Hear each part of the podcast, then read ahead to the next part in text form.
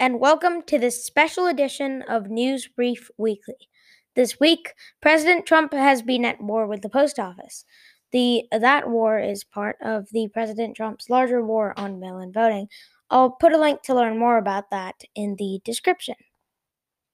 Because of possible privatization of the post office, people are protesting across the country. Today, today I interviewed one of the protesters in Lakeville, Connecticut, outside of the town post office. My questions were Why are you protesting? How long do you plan to be here? Will the defunding of the USPS affect you personally? Where are you protesting? Which towns? For the first question, why are you protesting? The interviewee said that the post office is a public institution.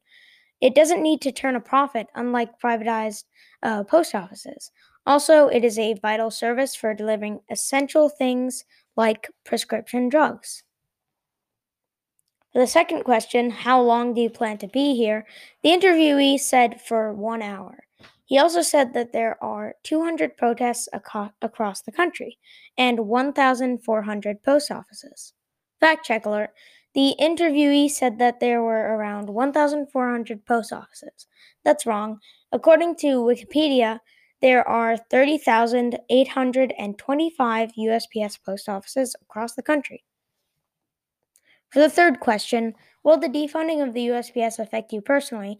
The interviewee said that it will affect everyone personally because everyone uses the USPS. And for the fourth and final question, where are you protesting? Which is more of a question that I would like an answer to. The interviewee said only in Lakeville. Thank you for listening to the News Brief Weekly podcast by BNBC News. There is no article version of this since it's a special edition. See you next week.